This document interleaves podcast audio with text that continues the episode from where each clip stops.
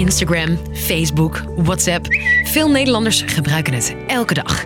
En het is allemaal van hem Hey everyone, en zijn bedrijf. here at Meta. Maar dat bedrijf ruziet al lange tijd met de Europese Unie. Facebook has recently said they may have to stop operating in Europe. Uh, Facebook may quit Europe. Die ruzie gaat over jouw gegevens. En Meta zegt: als dit zo doorgaat, moeten we straks misschien stoppen in Europa. Verdwijnen WhatsApp, Facebook en Instagram hier straks echt? Ik ben Sophie en dat leg ik je uit. Lang verhaal kort. Een podcast van NOS op 3 en 3FM. Als je door je tijdlijn scrolt of een appje stuurt, denk je er misschien niet over na.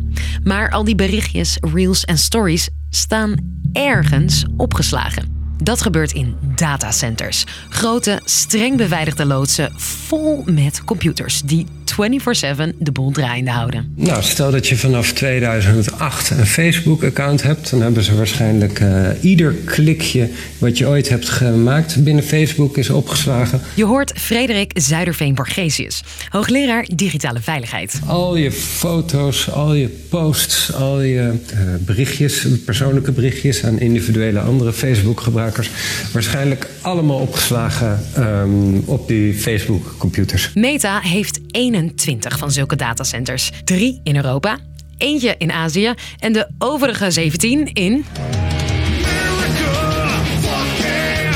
De Verenigde Staten. Op welke plek jouw foto's, appjes en andere data precies zijn opgeslagen, ja, dat is moeilijk te zeggen.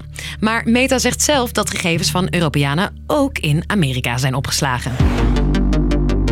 Jouw gegevens komen waarschijnlijk ook voor op Amerikaanse servers. Logisch zou je zeggen, want Meta is een Amerikaans bedrijf. Maar de Europese Unie is er niet blij mee. Want, zegt hoogleraar Zuiderveen Borgesius, De Verenigde Staten is eigenlijk het enige ontwikkelde land waar het ze nog nooit is gelukt om een serieuze privacywet aan te nemen. terwijl Europa juist heel strenge regels heeft. Denk maar aan die cookie-melding, die je eerst moet wegklikken voordat je op een website komt. De Europese Unie heeft dan altijd gezegd dat data uit Europa niet zomaar naar een ander land verplaatst mogen worden waar er minder strenge privacyregels zijn. Want dan eh, zijn de data daar opeens onveilig en dan wordt de privacy van de Europeanen niet voldoende beschermd. Maar goed, ook hier in Europa willen we Amerikaanse diensten gebruiken. En dus kwam er een afspraak. Gegevens van Europeanen mochten alleen in de VS worden opgeslagen als die bedrijven de Europese regels gebruikten. En dat leek lange tijd goed te gaan.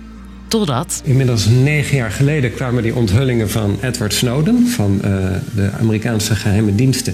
Bleken overal op heel grote schaal bleken die in ehm, data van eh, niet-Amerikanen te kijken. En als Amerika in de gegevens van nietsvermoedende social media gebruikers uit Europa kan neuzen, dan houden ze zich niet aan de afspraak. Dat dacht een Europese rechtenstudent. Hij stapte naar de rechter en die concludeerde. Dat klopt, inderdaad. Eh, het grondrecht op privacy is zo belangrijk en logischerwijs eh, mogen die data dus niet meer naar Amerika verscheept worden. Er kwamen nieuwe afspraken tussen Europa en de Verenigde Staten. Maar ook daar ging de student tegen in. En weer zei de rechter. Ja, Europese Commissie, jullie onderhandelingen zijn niet goed genoeg. Dit, dit is weer onvoldoende.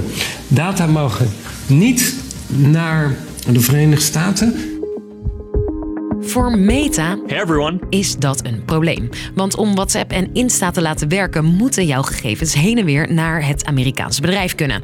En als er geen nieuwe afspraken komen, dan moeten we de Europese stekker er wel uittrekken, zegt het bedrijf. Ja, ze we- we proberen een beetje te dreigen. En misschien ook proberen ze via die manier eh, eh, politici en het publiek een beetje te bespelen. Want als het echt zover komt, heeft dat voor jou en mij gevolgen. Want alleen al WhatsApp heeft 9,3 miljoen Nederlandse gebruikers per dag.